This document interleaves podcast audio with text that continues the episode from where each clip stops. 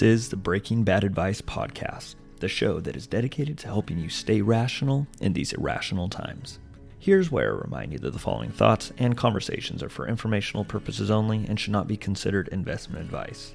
Please reach out to your financial professional at Plan Financial to discuss your unique situation and circumstances.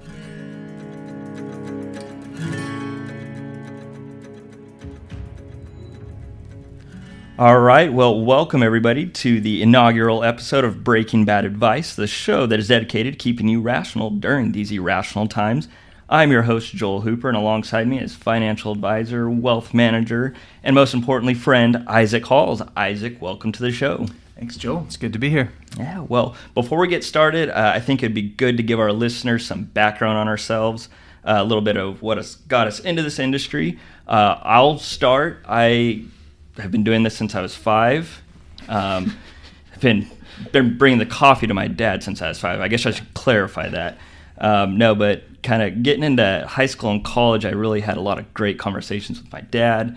Uh, what it was he did, how he was able to help people, and that really, really intrigued me. And so when I got into college, I uh, majored in finance, and um, shortly thereafter, uh, graduating from college, I joined the firm full time, had my Series 65, got that out of the way, and uh, the rest is history.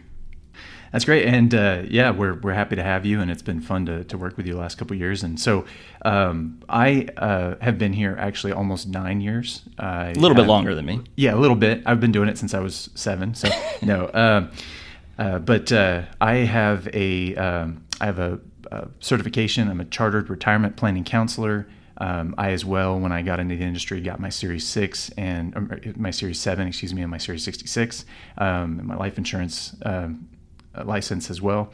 Um, and I'm currently in the middle of a master's program in economics, trying to um, expand my horizon and uh, and help our clients better achieve their goals. And speaking of that, that's what we do here at Plan Financial's, an RIA, we um, are completely independent. We act as a fiduciary for our clients, making sure that um, all the advice we give them are in their, is in their best interests. Um, and really, fundamentally, what we do is just try to help them uh, make better financial decisions. Awesome. Well, you know what? Let's just go ahead and dive on in. We're going to talk about what what seems everyone is talking about today, and that is inflation. Um, we'll, we'll maybe even touch a little bit on a, possible scenario of deflation, but I want to I want to touch on what everybody is mentioning right now, and we look back to July. Now, hopefully, in the coming week or two, we'll see what August uh, CPI numbers are. But let's take a look at July CPI numbers they show a year over year increase of 5.4%. And for those of you who aren't familiar, what CPI is, it's simply the Consumer Price Index. Um, it's the number that the government gives us, so take it with a grain of salt. Uh, but this is the first time since August of 2008 that we've had three consecutive months of the CPI reading greater than 5%. So, Isaac, what's been the main driver of the current inflation we're seeing today? And is it a sustainable inflation? Is it transitory? possibly both. Yeah, and I think the challenge is trying to figure out um, what is the primary driver of these currently high uh, CPI prints. Uh, the first thing, though, I would like to point out is that you, as you mentioned, the last time we had three consecutive months of a high CPI print like this was in the middle of 2008, which was followed up by 12 years of very low CPI prints, somewhere in the range of 2%. So, um, while certainly three months of high CPI print is nothing to ignore, uh, it certainly doesn't mean anything in and of itself. So um, the other thing to factor into this is that the CPI, as you mentioned, is an index, and so the government, uh, as you said, we should take it with a grain of salt, rightfully so, because the government is arbitrarily choosing various aspects of the economy to measure. They're measuring how much their prices have increased or decreased over a certain period of time, and then what they're doing in order to accumulate that into an index is they are arbitrarily assigning weightings to each of those factors. Now, I'm not criticizing them and saying that they're doing a poor job of it. I'm simply pointing out the fact that it is ultimately quite arbitrary. Um, and so while the CPI may be useful uh, in some sense for measuring in general what prices are doing, um, we, we also need to recognize that when the CPI comes out and they say it's risen 5.4% for the year, that in no way is any sort of scientific measure.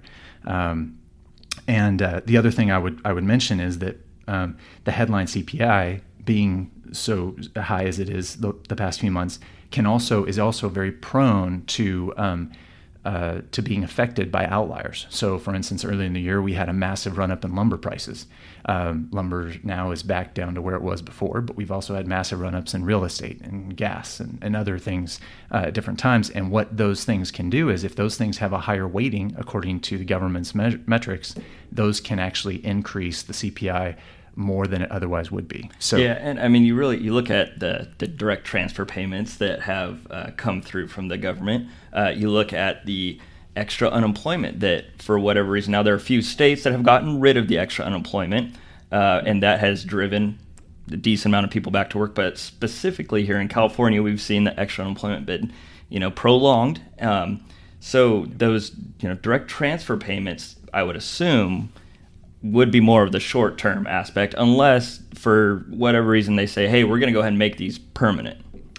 Yeah, yeah, exactly. And I think um, as long as the expectation in the market is that these are temporary, then I think we would expect that the uh, any impact they're having on the CPI is also going to be temporary. Now, once that expectation changes, and all of a sudden maybe the population or the government starts saying, no, we're making these things permanent, then the impact they would have on on uh, inflation or the, the prices in general uh, would probably more likely be permanent at that point. Yeah, yeah, and you know you look at supply chains. Um, we, we saw a point where they, they were starting to open back up a little bit, and then this Delta variant um, came out, and that kind of threw a wrench in everybody's plans there. Uh, I was reading an article actually on Wall Street Journal uh, the other day, and it was about a spa manufacturer uh, based out of Utah, I believe and it took roughly 1,800 parts, individual parts, to put together a spa. And a lot of these parts came from China, different states within the US, even.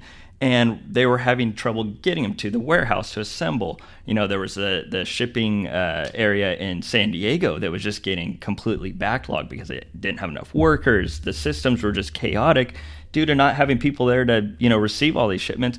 So their workaround there was, hey, we'll fly these parts into our, you know, our warehouse.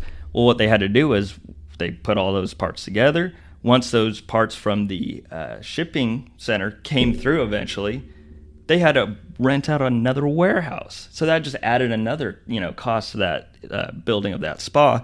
So, but that that can all be traced back to that supply chain. Do you do you feel that you know within the next year and a half, two years, we could see some kind of normalcy again with the supply chain? Well, I think a lot of it has to do with whether or not we see another round of lockdowns and other restrictions from governments, um, and whether this trend towards deglobalization. What I mean by that is trade barriers and less um, commerce between national borders.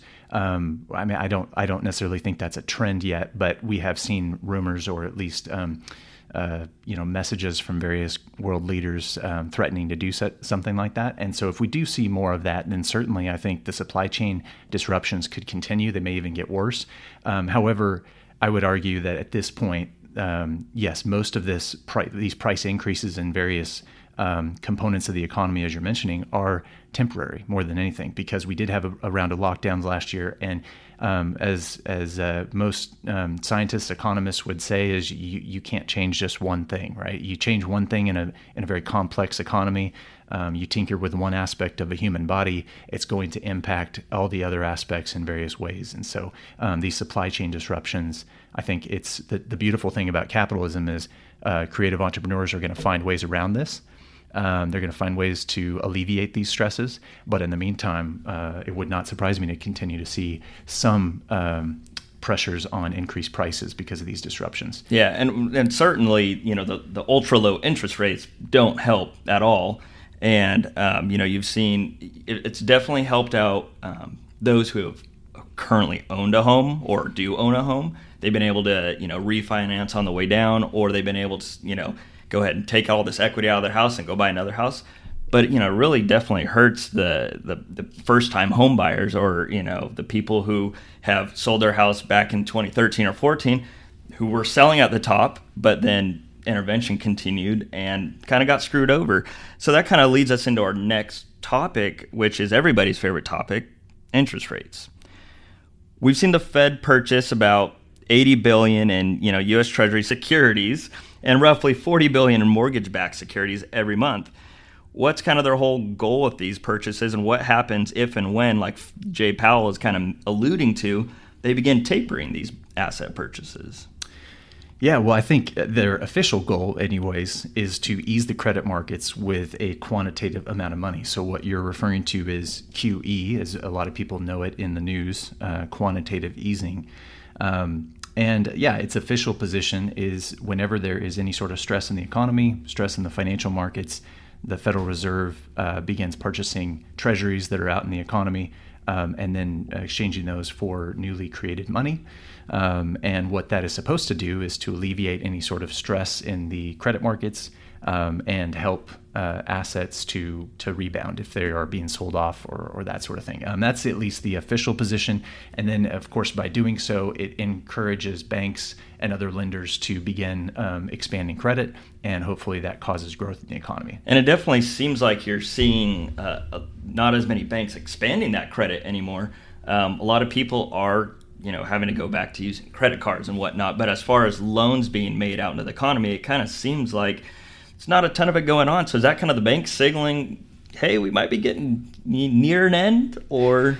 Yeah, I mean, I think well. Uh, I, I, think there's there's a couple different aspects there. So um, yeah, the first one is uh, over the last 12 months or so, with with the exception of the PPP loans that came out, which were all government uh, guaranteed um, banks have been very reluctant to expand their balance sheets, and uh, and so uh, looking at QE, a lot of people assumed when it started back in 2008, 2009.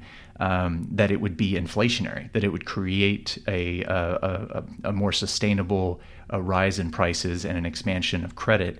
And what we're finding, in fact, is that um, it's it really does no such thing, or at least it has not, um, not in a broad-based uh, sense. It has not uh, encouraged banks to uh, expand their loans and their balance sheets and create new money. Uh, if anything, it's actually signaled to banks and others in the economy that maybe things aren't that good. And so they've gotten a little bit more conservative. And so even though you may have an increase in the monetary supply, even though the Federal Reserve may be trying to uh, ease financial conditions, the very fact that they're doing that may actually create more instability and fear in the private marketplace. Yeah, and, and you might be a little bit more familiar with this, but back in uh, was it the late '90s when Japan was taking over the world? What were you familiar with what they were doing with their interest rates? Were they taking them down just like they're we're doing today? Um, and if so, did they ever reach a point where it made sense and it and it actually worked for them? Well, that's a good question. So the QE pro- program that we've been doing for the last 12 years really was stolen, uh, not stolen, borrowed, uh, mimicked, whatever, from the Japanese who started it in the early 2000s. Um, Japan struggled through the 90s. They have had uh, numerous recessions over the last 30 years.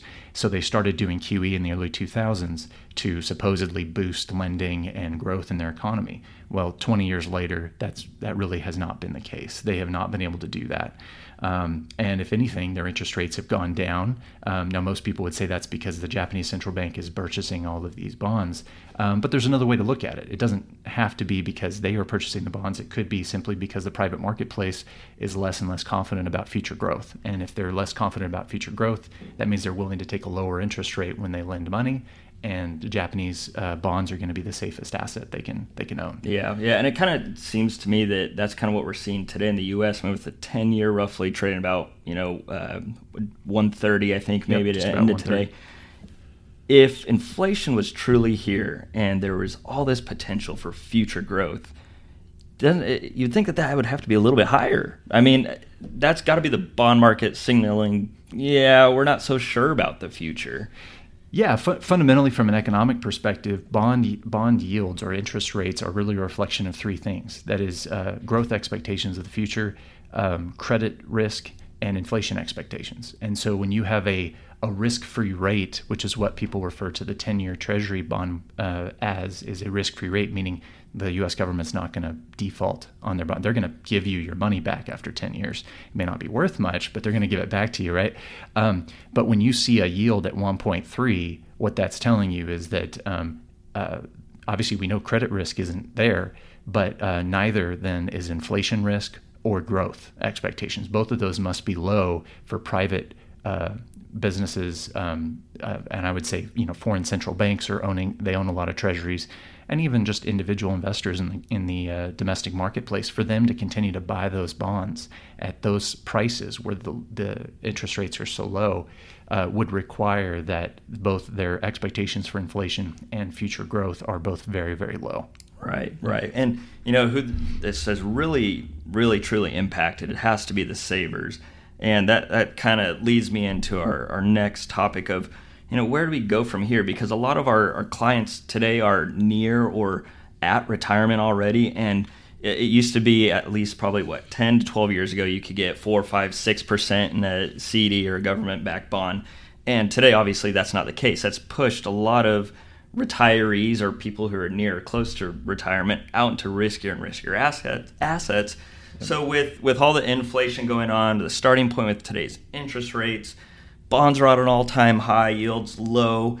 Um, where do we go? How do we navigate such an environment uh, for our clients, specifically the ones who are near or at retirement? Yeah, well, as you mentioned, um, you know, we are in a very precarious situation at this point. You have bond prices, corporate bond prices, um, equities, uh, not not across the board, but in large swaths of the U.S. market, um, are are at all time highs. They're incredibly what we would say bubbly at this point, and most people understand what that means. They're they're just um, they're expensive.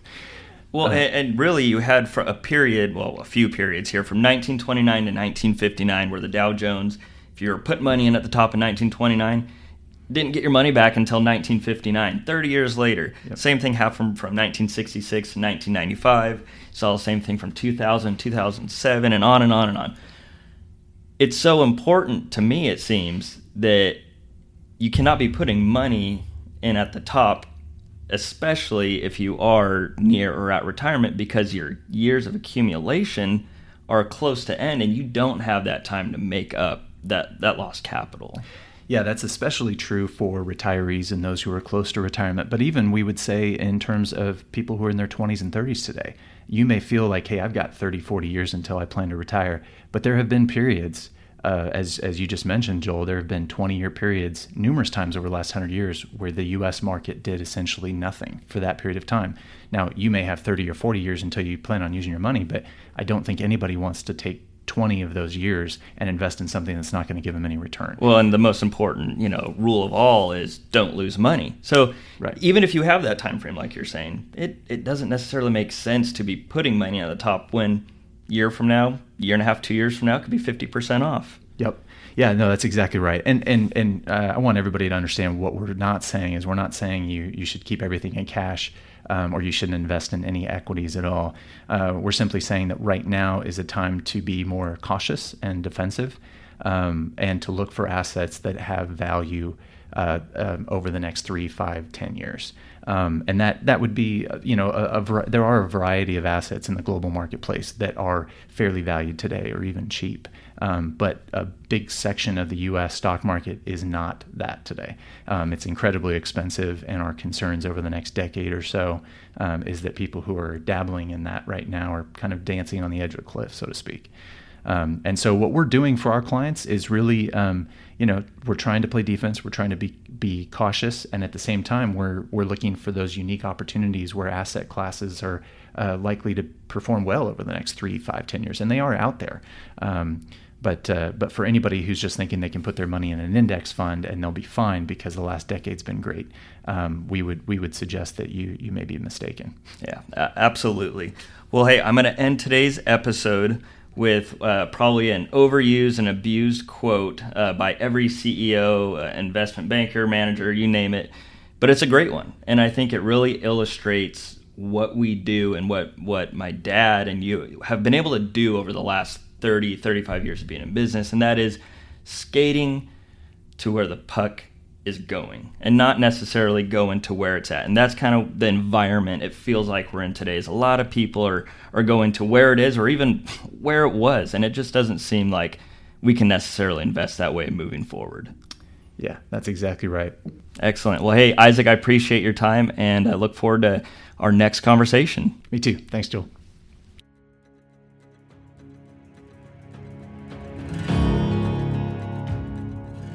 That does it for another episode of Breaking Bad Advice. As always, you can find this episode along with the latest newsletters and blogs on planfinancial.com.